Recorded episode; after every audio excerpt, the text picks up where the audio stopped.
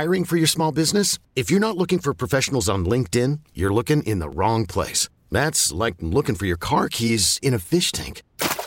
LinkedIn helps you hire professionals you can't find anywhere else, even those who aren't actively searching for a new job but might be open to the perfect role. In a given month, over 70% of LinkedIn users don't even visit other leading job sites. So start looking in the right place. With LinkedIn, you can hire professionals like a professional. Post your free job on linkedin.com slash recommend today.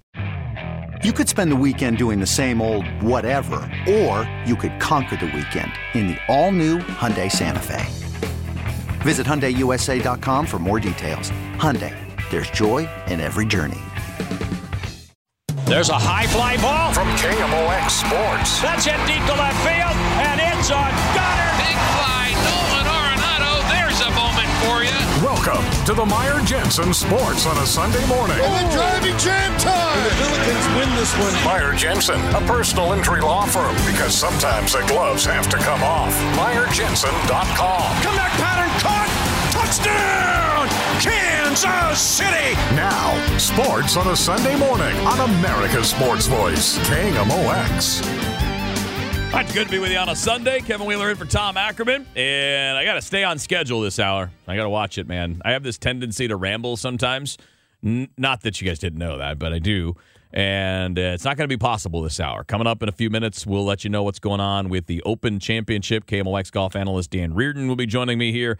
Uh, let's just call it about eight minutes from now, uh, somewhere in that general vicinity. And, you know, normally you know, we'd be talking at this time on a Sunday, you'd be waiting for the leaders to go off. But obviously, this is happening over in England. So uh, they're about midway through the final round there. And we'll let you know about all the big stories, how the top of the leaderboard looks, uh, how surprising it is that the leaderboard looks the way that it does, whether it is or it isn't. I mean, I'm looking at it, it's not totally surprising, but I know that the guy that was the heavy favorite is not at the top and he's got a lot of work to do uh, down the stretch to make up six strokes. Uh, good luck, John. Good luck on that. But Jon Rahm was the huge favorite in Vegas for the tournament.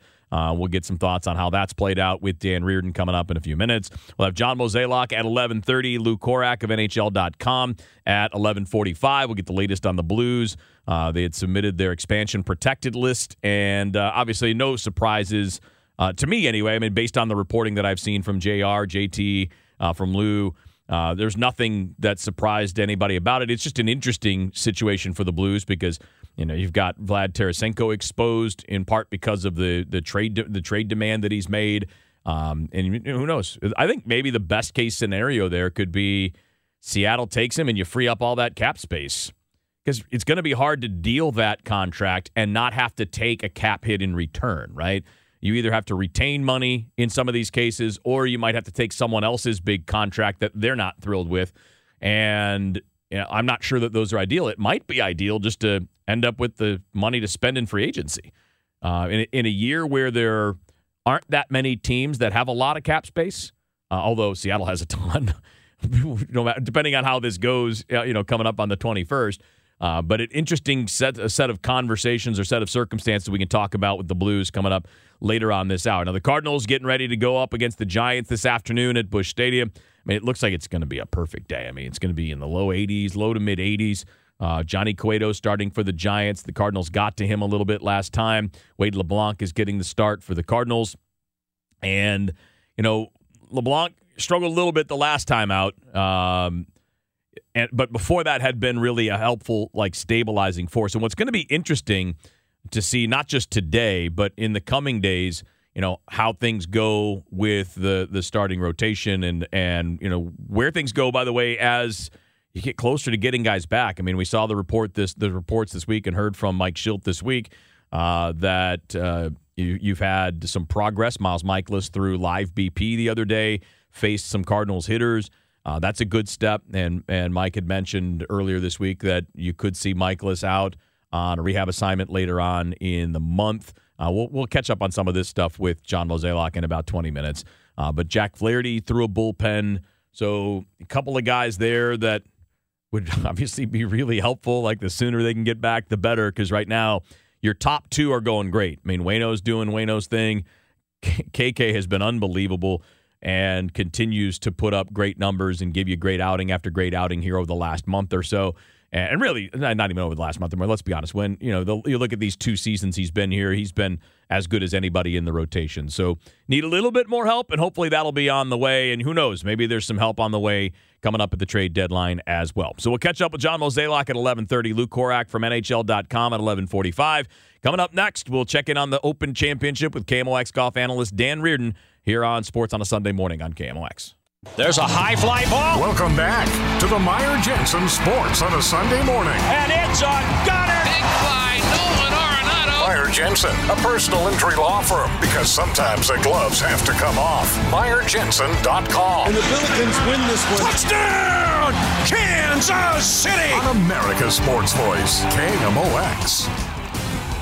Right, back in on Sports on a Sunday morning. Kevin Wheeler in for Tom Ackerman this week. Tom is on vacation. He slept in today. Happy for him to get to do that. Uh, and also happy that I get a chance to talk a little bit more sports here on a Sunday morning. We had the Mike Shildt show last hour. We'll be hearing from John Mozeliak coming up at the bottom of the hour. We'll talk to Lou Korac from NHL.com at 1145. And right now we're going to update you on the Open Championship. Happy to have our own KMOX golf analyst, Dan Reardon, with us here on the show. And first of all, Dan, good to talk to you. I hope you're enjoying it. I, have you been getting yourself a lot of middle of the night, early morning golf here the last few days? No, I, have, I haven't been the 3 a.m. person. I, you know, uh, I'll get the updates on those. But I have watched a considerable amount of golf and all the golf uh, today and most of yesterday as well. And it's been a really entertaining week um, for the Open Championship, largely because it came down to players on the weekend rather than weather. No, that's a really good point. You know, normally on a, at this time of day on a Sunday, we wouldn't be – kind of analyzing the stretch run, but yet here we are. The, the guys at the top of the leaderboard are basically in the final stretch in the last four, five, six holes of the day. Uh, Collin Morikawa is the leader right now. I know he and Jordan Spieth and, and Louis Oosthuizen, those three are the top three. And, you know, they're within three strokes of each other right now, Dan. Is that the only group we really should be paying attention to now? The guys that are eight under seem like it's a little too late for them. Yeah, this, this is down to three players, and probably, probably just the two. You know, Jordan Spieth just rolled in a birdie, so he has cut the margin to to two uh, between him and, and uh, Collin uh, Morikawa. And something going back years ago that Hale Irwin told me, and that was when he won a playoff to win the U.S. Open at Medinah, and he was trailing Mike Mike Donald by three holes on the back nine, and he cut that lead down three strokes, and he cut that lead down to two. And he told me afterwards the difference between trailing by two and trailing by three is very mental because you know that you can make up two strokes on one hole. Right. But if you're three strokes down, it's very, very difficult. The other thing that we have to say, though, is Collin Mar- Morikawa is going to have to give this back, I think, even as well as Jordan is playing. And the fact of the matter is that through the first three days of this championship, Collin Morikawa has had one bogey on the final nine. so the, it's unlikely that he's going to give many strokes back to Jordan. Jordan's going to have to come and get him. You know, obviously, uh, coming into the tournament, Dan, I know that at least in Vegas, uh, Jon Rahm was the heavy favorite, and for, for good reason. I mean, he's had a tremendous year and all of that, and he's not outside of it. I mean, you know, he, he's you know he's he's minus eight, so he's I mean he's six strokes back, but he's not like way down the leaderboard. It's not like it's been a bad tournament for him. Just you know, as the as the favorite in Vegas, not the guy at the very top. But I kind of I kind of like that it doesn't go with the the favorite, if you will, because I know they're big names that are at the top. This is not you know Cinderella stories out of nowhere, but I do like the fact that you know we have at least some intrigue on the final day. Well, we have to throw in a couple of other names. And you mentioned Rahm. I think Jon Rahm will probably tell you afterwards that he missed an awful lot of birdie opportunities today on the golf course that he might have climbed a little closer, but actually at 14 under, unless Morikawa comes back uh, down to about 12, he was never going to catch. But we have to also throw in Brooks Koepka, who for a while looked like he was going to be a major factor. Shot 65 today, and I'm telling you, 65 was easily the worst score he could have shot because he had two or three birdie opportunities mm. that were very, very makeable along the way. And then you you know you throw in the the, the sort of the unknowns, the uh, the Mackenzie Hughes and the Robert MacIntyres, and even Dylan Frittelli was in there for a while. But you know, this, this battle, uh, the battle of these two youngsters, and, and keep in mind, Jordan Spieth is still a youngster. Uh, right. They talk about Morikawa at 24 four being such a young player. Uh, I, I believe Jordan is only 28 at this point in time, or 27. So the difference in age is is not that great. But it's been a very impressive performance, particularly from the fairway for Morikawa. If you're going to look for where he might struggle coming in, He's not the greatest putter in the world. If you want to look where, Jordan could struggle coming in, he tends to sometimes uh, get a little crooked uh, with his irons going into the greens. But you basically have a guy that's going to par in the rest of the way against a guy who's going to play par, who's going to play birdie par the rest of the way in. Um, it, it's going to be entertaining. It's unpredictable how it will turn out. But as I said, the the it factor I think is Morikawa has not struggled on this closing nine with only the one bogey. Yeah, in your in your opinion, Dan, how how has this been as far as entertainment value? Um, in tracking the entire thing from beginning to end, because obviously we're set up where, as you point out, kind of a two guy race. You know, really unlikely, but you know, Oosthuizen could get in there if if as you point out, if Morikawa kind of gives a little bit back, he's three strokes back. He could get back in there if if Collin doesn't keep on going. Has this been, um, I guess you could say, as impactful as you'd like a major tournament to be?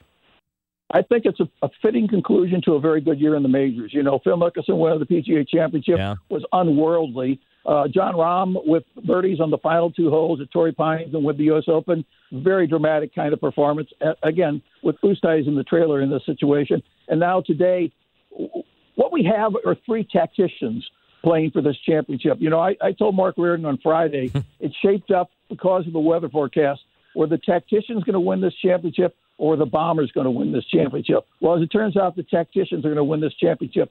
And I think that's good for the game of golf. I think that, you know, this this notion, and, and DeChambeau shot 65 today and give him all the credit for what he has done and, and the attention he has brought to the game because of his length. But the game is, is still always boiled down to playing shots.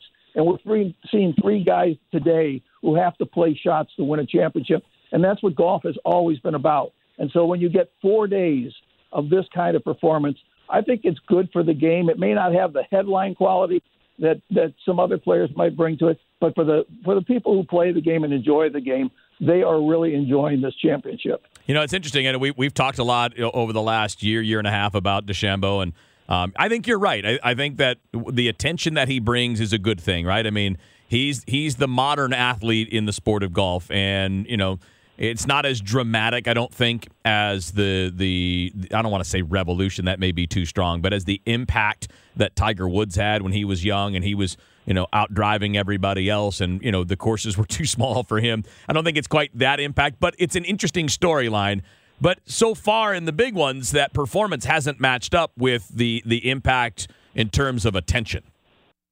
And I would draw a comparison to the sport that you enjoy uh, talking about the most, Kevin, baseball. Baseball has become sabermetrics. Baseball has been long ball. Okay, and so people like yourself or me maybe wish the game was a little more nuanced, had a little more of its old style of play. And golf has trended in that direction where it's it's re- it's rewarded the bomb and gouge players. That's what we see ordinarily on the PGA Tour. And uh, again, somebody like myself as a traditionalist says, okay, well that's well and good, but there has to be a place in the game. And keep in mind, if Morikawa wins this, or even Spieth, but particularly Morikawa, this is a guy that's not necessarily going to go to the Masters and be a favorite because the course is 400 yards longer than he's accustomed to mm-hmm. playing and being successful. So I, I think that what we have something is a little bit of a restoration of the game uh, because all four of the winners this year in the major championships have had guys who have played their way into the championship. Mickelson, who has tremendous length even at his age, got through that final day in Charleston because he knew how to get around the golf course, not because he overpowered the golf course. So I, I keep hitting on the same theme, but I, you know, it, it's like it, it's like seeing a guy hit 40 home runs as opposed to somebody who who hits 320. I like the 320 hitters. I like the guy right in the middle. I yeah. Like, I like the guy that does a little bit of everything, and obviously that's the ideal. But I think you make an interesting comparison with baseball, right? I mean, it's it's it, it's what are you sacrificing to get whatever it is you're trying to get? And I think if you were to sacrifice too much distance, that would probably be a problem as well. You want to try to find that middle ground uh, and I know though the people that are pushing the boundaries of what you know things have always been, they're always going to get attention. I mean, it's just you know home run hitters in baseball, the guys that throw 100 miles an hour, the guys like Bryson DeChambeau. This is true in every sport. You know, in football, it would be the guy that you know is the biggest, fastest, strongest, for example. And is he really the best? Right? Tom Brady isn't the biggest, fastest, and strongest, but he's the most efficient. And I think that's an interesting thing that translates no matter the sport. And by the way, Kevin, we enjoyed for a long run that person in the middle, and his name was Tiger Woods. Yes, yes. Actually, he was probably at the high end of all of it, right? That, that's correct. He, he was the best combination of of finesse and nuance and power at the same time. And as his career has has winded down, and we hope he makes it back out on the tour, he became more of a mental uh, uh, a giant in the game than he was a physical giant in the game. But he was the guy in the middle. He's the guy that was longer than everybody else before these these monsters came along, and he was the guy that was as accurate from the fairway as anybody else and could hit the dramatic putts. So we enjoyed that period of time. Like I said, now we, we fall into two categories: the bombers and the artists. And right now, today, the artists are winning out. Yeah, it's it's it's the. Uh, I don't want to say it's a generational battle, Dan, but I mean this is really what's happening across sports. Um, with with the more we understand about how things work and how we can make tweaks with you know, in the in the case of golf, with you know how you can how far you can hit the ball or what you can do to control it. We see this is happening in hockey. It's happening in the NBA, and it's just it, it's it's not generational. I don't think. I think it's informational and how that information gets put to use, but also understanding that balance probably always will end up ruling the day. And and also keep in mind, Kevin, and this is going to be a fractured kind of comparison. In baseball, the opponent is the pitcher. Right. The pitcher the pitcher in golf is the golf course. And let's give credit to Royal St. George's as a golf course that rewards a different kind of performance as opposed to what we see week in and week out on tour. The, the beauty of the old style golf courses, and I'm not just talking about the the, um, the the open courses. I'm talking about Hilton Head. I'm talking about Colonial. I'm talking about places where there's there's still a lot of design built into the characteristics of the competition uh, I think that's where we see these players come to the forefront. Dan, thank you so much. Always great to catch up. Enjoy the rest of the round today, and we'll talk again soon. Enjoyed it, Kevin. You got it. That's Dan Reardon, our KMOX golf analyst. And uh, again, Collin Morikawa right now at 14 under par, minus three for the day. He has a two stroke lead over Jordan Spieth as they come down the stretch. I mean, Morikawa's got five more holes to play. I think it's four or five more for Spieth. So we'll let you know if anything changes before the end of the show. Coming up next, back to the Cardinals. Uh, president of Baseball Operations, John Mozeliak, next up here on Sports on a Sunday morning on KMOX. There's a high fly ball. Welcome back to the Meyer Jensen Sports on a Sunday morning. And it's a gunner. Big fly, Nolan Arenado. Meyer Jensen, a personal injury law firm, because sometimes the gloves have to come off. MeyerJensen.com. And the Billikens win this one. Touchdown! Kansas City! On America's Sports Voice, KMOX. All right, we got Cardinals baseball coming your way in a little bit. Twelve twenty for the pregame show, and of course, uh, for the first pitch today. Cardinals and Giants. You'll have Wade LeBlanc and Johnny Cueto going at it as the starters for today. Obviously, looking forward to the matchup and looking forward to the conversation that we have every Sunday. Well, not we, that Tom has every Sunday with John Mozeliak. And first of all, Mo, thank you for doing this. I appreciate you. I hope you're having a good morning. Secondly, I'm sorry it's me instead of Tom. I can't do anything about that today. well, welcome. Sir. nice to have you. Uh, so, what? How how was the break? I mean, I know you know it's different for everybody. I would imagine the break is a lot different. The All Star break that is a lot different for somebody uh, in the front office than it is for maybe a player that doesn't have to travel to Colorado and all that. So, how was the time? Well, we had the draft this year, Yeah. so which was a little unusual um, in terms of timing, but from that perspective, I mean, we were very busy, um, long days, but exciting times to obviously add talent into your uh, system.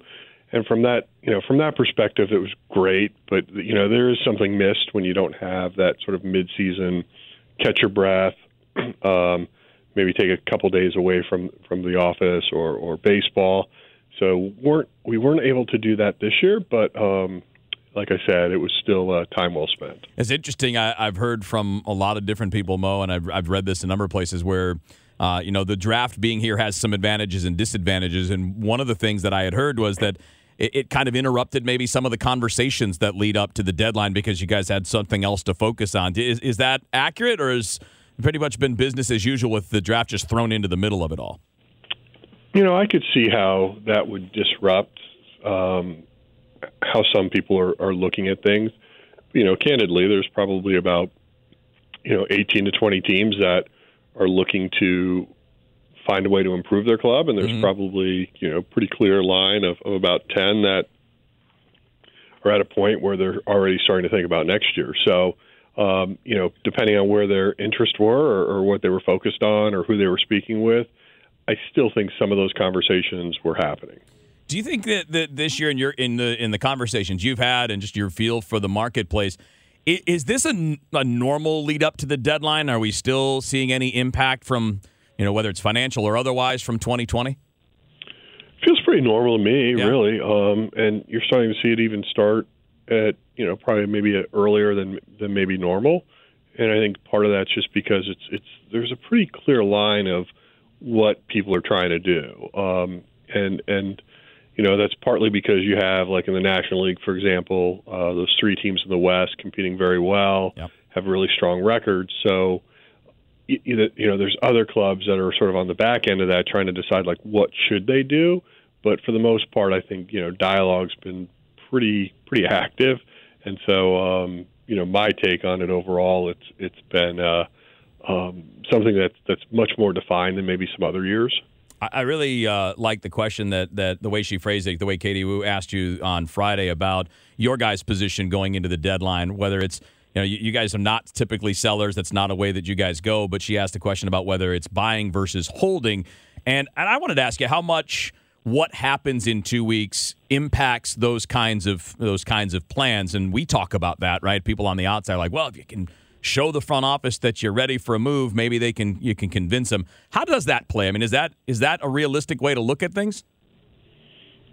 Not really. I mean, like like, like you know, like we we understand that the way we've played this year hasn't gone as planned, um, and for a variety of reasons, whether it's injuries, performance, um, you know, timing. There's a lot of things that go into that on on terms of whether you're having success or not. And you know, as as we look at at our club, it's not like we have like quote pieces we want to just break up and, and move on from. Um, most of our, our core players are people that are either signed long term or guys that we believe in for the future. So, you know, unfortunately, the, the the timing of our injuries coming back coincides with sort of the ending of the trade deadline, and Right. so it's just like I said to you earlier. It's it's a lot of this becomes you know about timing, and and for us, it's it's not ideal, but you know you know whether we agree with it or not, nothing's going to change. And so, you know, if there is something we can do that, that we feel like from an incremental standpoint helps us, we'll- look at it. But I don't see us ever being, you know, in that bucket of oh, fire sale, selling off to to you know start building for a longer term future. I mean, we really feel like, you know, even though we're not winning at the level we wanted to this year, we think it's pretty definable and and and explainable. And so, you know, we feel like as we look to 2022, which we're not giving up on 2021, but we understand that, you know, there's some things we need to do, but it's not like a complete overhaul. No, it, uh, would it, would it be fair to say, Mo, that you know if something comes up that handles both short and long term deals, somebody that's got a little bit of control or whatever, like that's the ideal. Yeah, but almost impossible to find. Yeah, I was So, gonna say yeah. it's the most valuable thing in the world right now, right? pump the brakes on that thought. yeah, it's just you know obviously that's what every team's trying to do. Right. Um, you know, there, there's no doubt that that there there are times when you're in a season where a short term help is exactly what you want, but you know ideally you're you're looking for things that can can be a factor or, or, or factor into your future, and that's that's really hard to find. Uh, it's it's interesting too in in you know, just kind of reading the vibes around the big leagues and listening to what's being reported around about um, you know how teams are trying to evaluate players and evaluate minor leaguers that might be not where you thought they would be or maybe ahead of where you thought they would be but because you didn't have 2020 or 2020 you've got a little less information is that at all something not for necessarily specific to you guys although maybe uh, but something that is still a part of these conversations trying to figure out what was missed in 2020 and where all of these prospects actually are. You know, I think the fact that they're playing again and, and, and you know, obviously playing six games a week, and so now you have May, June, and almost all of July under your belt, you, you have a pretty good idea of, of where people are. So I, I don't think having missed time from that standpoint last year on evaluations is all that um, difficult. I think from a development standpoint, there are some players that that that missed last year and it has affected them, and there's others that have you know hit the ground running. And I think really the easiest way to say it is like how did they spend their time? Um, you know, some guys really worked on on trying to improve where they needed to, and, and like the one example I'll have there would be like Plummer down Yeah. in uh, uh, Springfield. I mean, here was a guy that was, you know, basically on his last leg prior to the pandemic, and then all of a sudden, he's just he's right there, and and you know, reestablishing himself as a true prospect. So, you know, those are great things to see. And then you have other people, and I, I don't have an example of someone that maybe you know was once considered a high level prospect is no longer one, but those do exist.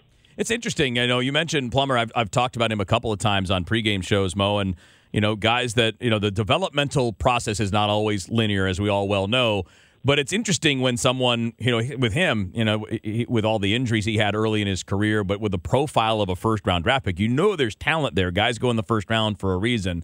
It was it was it something specific that he did, or did he just finally get healthy and have a chance to put all that together?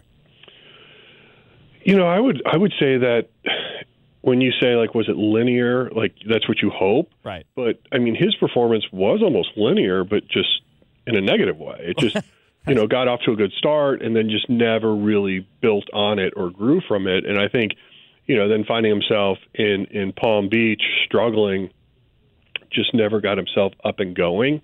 And so from that standpoint, I think the break was, you know, critical to his success. And you know, there's there's always a story behind why someone makes it or why someone doesn't. Mm-hmm. And you know, sometimes it's just, you know, it just doesn't happen, but you know, for his case, he was always working hard, but he wasn't getting the, the, the results he was hoping to see. And I think the one great thing that we've seen out of him in, in the last like five months from spring training on is just looks like a, a, a little different hitter. His approach has changed, and it's working.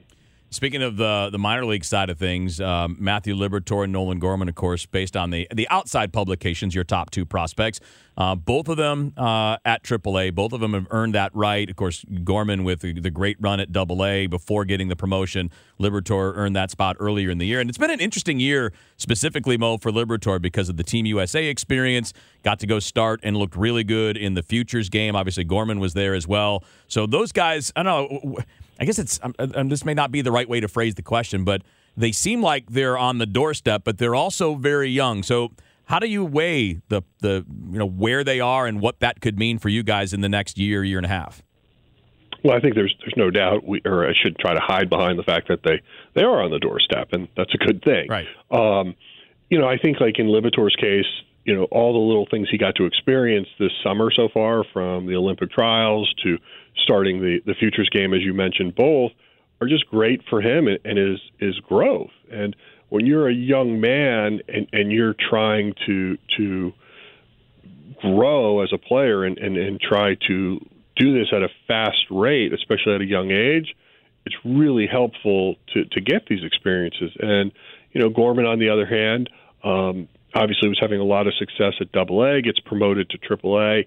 Um, been a little bit of a slow start for him, but given the fact that these guys are both young, you know, we really feel it, it's a great benefit to, to them both. So excited with what they're doing, and um, you know, but want to caution our listeners that we have to be patient with their development because what we don't want to have happen is maybe I'll use like Oviedo as an example, where you're where you're putting someone up in the big leagues and you're forcing them to learn here, and that can be very difficult. Just talked about that him specifically with Mike Shildt a little bit ago, Mo. That you know he's a guy that clearly has all the tools and clearly has the talent to be outstanding. But obviously the timeline got rushed a bit last year, and again injuries, weirdness. You know this year, I mean he clearly belongs as a major leaguer, but he's also developing as he's trying to win games against the best competition in the world. Right, and that's not easy task.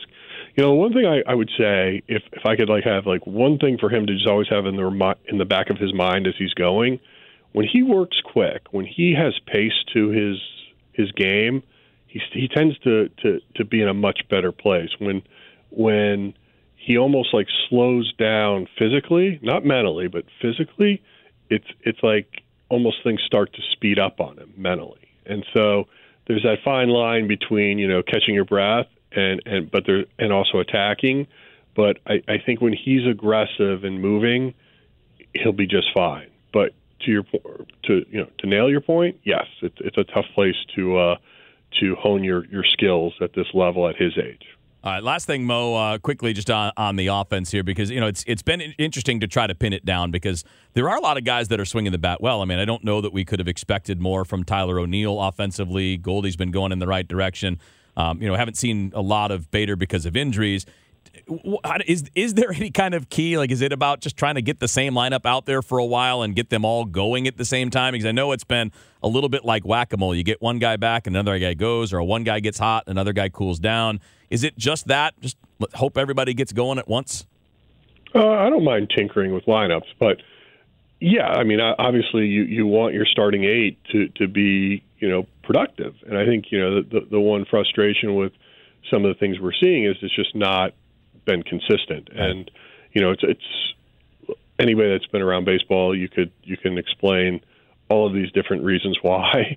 Um, but but ultimately, it's it's guys feeling comfortable and. and to your point, like on a on a Goldschmidt, yeah, it's nice to see him, you know, swinging the bat right out of the gate because it really seems like we really haven't had like sort of, you know, two or three hitters hot in our lineup at any one time since sometime in April. So um, you know, getting some guys moving.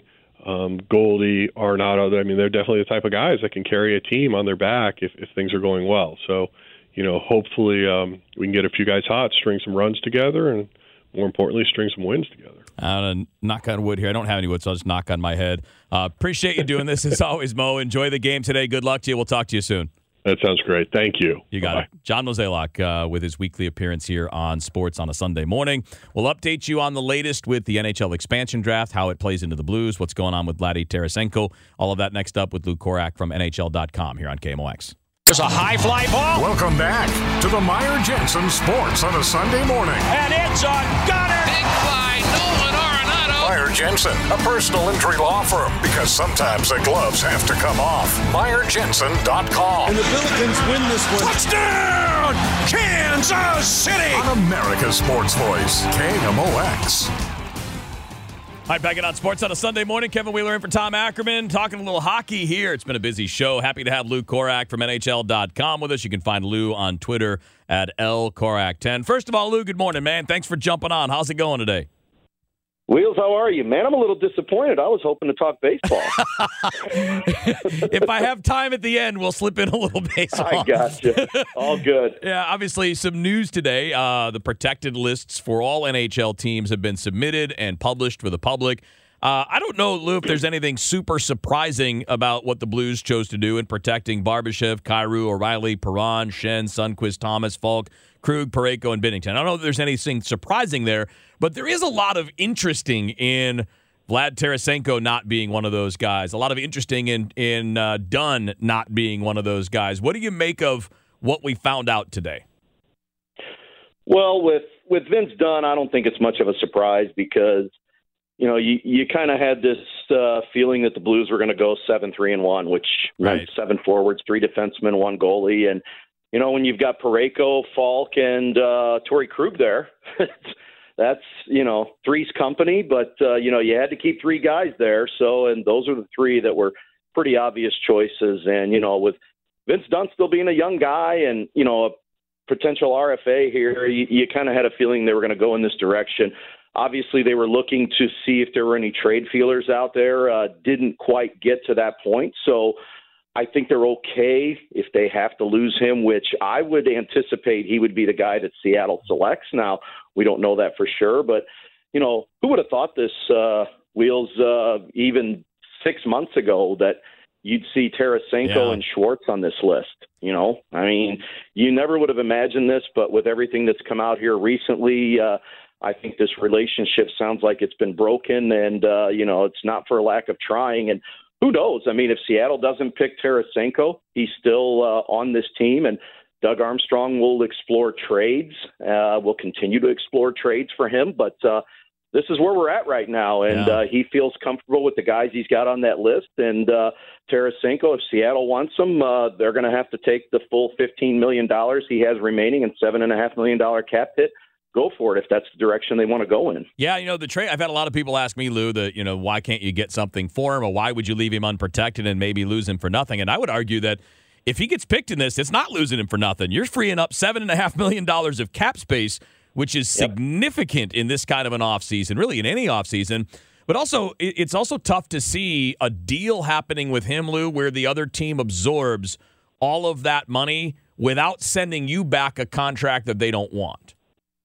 Yeah, they're, they're, this is complex. It really is, and I mean, and I know there have been a couple of uh, the people that have reported that you know there's some teams out there that are willing to accept you know Tarasenko's full salary there and and, and full hit. They were comfortable with. Uh, you know the medical reports that the Blues uh, had uh, were asked to present, uh, but you're still taking a chance. I don't I don't care what anybody says here. You're talking about three shoulder surgeries, mm-hmm. and I know he insisted that he's over those, but you know you can't overlook this. I mean, the, the you know this is this is serious stuff. I keep telling everybody this isn't just a flesh wound we're talking about here. You know, yeah, this is pretty serious business. And I mean, is he ever going to get back to what he was before? I mean, yeah, you know, there's always that possibility. He's only 29 years old, but that's a big risk and that's a big if here. So, but yeah, like you mentioned, it frees up a lot of cap space and. uh you know, like I mentioned earlier this week when I tweeted out that the Blues are going to go after, uh, should he hit the open market, Gabriel Landeskog. He's one of their top targets, mm. and uh, they're gonna they're gonna be a big player on this guy should he hit the open market. So yeah, and and and if you free up Tarasenko's cap hit here, um, I'm telling you, there, there's other fish out there that, that this team is going to explore and take a hard run at. So there, there's going to be a completely different makeup of this team moving forward, and yeah. uh, we still don't know what's going to happen with Jaden Schwartz. So a lot of questions remain out there. Well, let's close on him, Lou, because I think he's an interesting case. I mean, it's, it's clear he's unprotected because he's a UFA. I mean, you're not you know, yeah. you're not really taking a huge risk there. I mean, you don't have him signed to a deal. So, you know, if you're going to protect somebody that you might lose anyway, that doesn't make any sense when you could lose someone else. But clearly, there may be a transition with some of the core, right? I mean, obviously, Vlad wants out, probably going to be gone. Schwartz could be gone. I know Mike Hoffman was only there for a year. Uh, but as you mentioned, Landeskog would be a really great target for the front end of the of the of the forward rotation. And I, I'm just curious at how much they think they need to have just a little bit of change, right? Some, you know, uh, John Mozeliak likes to has has talked about in the past a little churn in the locker room in the clubhouse, and I wonder if that might be helpful going into next year. Well, as far as Schwartz is concerned, uh, I don't think we're going to close the book on this just yet because you see a lot of uh, potential UFAs that are on this list, Kevin, and uh, I'm telling you, it, it's one of those where um, I think the teams are willing to expose these guys because from Seattle's perspective, there's a risk there. That doesn't mean that these guys are going to, you know, they're going to be available to you, but that doesn't mean that they're going to come to you. Once July right, 28th right. comes, these guys are free to go wherever they want. So if Seattle wants to pick Jaden Schwartz, uh, I think the Blues would be happy with that because he can turn around and flip himself right back to St. Louis once the once the open market comes. So you know, it's not just that in his case, but no, I agree with you. I mean, there's going to be a little bit of a changing of the guard here. You know, if you you know you lose a Tarasenko, if you lose a Schwartz, I mean, these are these are longevity guys that have been around here a long time yep. and guys that have had a voice in that room. So yeah, if if, if you wind up losing both of those guys, there's going to be a, a difference in this room as far as leaders, voices. But I mean. It, and hypothetically, if you bring in a guy like a Gabriel Landeskog, Guy's been a captain in Colorado, so I don't think you're going to be able to. You're going to be losing a lot of voice there, and you're going to be losing a lot of leadership, and not just him, but you know how Doug Armstrong works. He he brings he tends to bring in guys that have character, guys that have been known to have character. So uh, it it's really interesting though because think about it. You know what this core looked like two years ago when they won a cup to potentially what they could look like man, this is going to be some some drastic changes come for come for the Blues in 2021-22. Yeah, it's going to be crazy. Lou, thanks so much, buddy. We appreciate you jumping on, especially last minute notice. Uh, enjoy whatever comes here in the next couple of days, and then after the expansion draft, we'll dive into free agency and all that. We'll talk to you soon, buddy. Thanks for coming on. Thanks, Wheels. Thanks for having me, man. Take care. You got it. Lou Korac from NHL.com. And yeah, I mean, you know, Petro's already gone. You know, I mean, could be Schwartz and Tarasenko now. It's, I mean, it's how sports work, but you've got a different core, right? I mean, look, this is this is a Ryan O'Reilly team, and then you've got the young guys like Kyrou and Thomas, uh, and obviously Brayden Schenn is around now too. I mean, it's it's a different group, and maybe gets more different over the next month or so once we get past the expansion draft. Hey, many thanks to everybody for jumping on today. It was a jam packed show. Great stuff with Mike Shildt and John Mozeliak. Thanks to Lou uh, for jumping on as well. Dan Reardon gave us the update on what's going on with the Open Championship. Collin Morikawa, by the way, still leading through 14 holes in today's final round. I want you guys to stick around. We got Cardinals baseball coming your way in just a few minutes. Uh, 12:20, the pregame show gets started. 1:15 for the first pitch. Wade LeBlanc and Johnny Cueto right here on your home for the Cardinals, KMOX. Okay, picture this: it's Friday afternoon when a thought hits you. I can spend another weekend doing the same old whatever, or I can hop into my all-new Hyundai Santa Fe and hit the road. With available H-Track all-wheel drive and three-row seating, my whole family can head deep into the wild. Conquer the weekend in the all-new Hyundai Santa Fe. Visit HyundaiUSA.com or call 562 for more details. Hyundai, there's joy in every journey. This episode is brought to you by Progressive Insurance. Whether you love true crime or comedy, celebrity interviews or news, you call the shots on what's in your podcast queue. And guess what? Now you can call them on your auto insurance too with the Name Your Price tool from Progressive. It works just the way it sounds. You tell Progressive how much you want to pay for car insurance, and they'll show you coverage options that fit your budget. Get your quote today at progressive.com to join the over 28 million drivers who trust Progressive. Progressive Casualty Insurance Company and Affiliates. Price and coverage match limited by state law.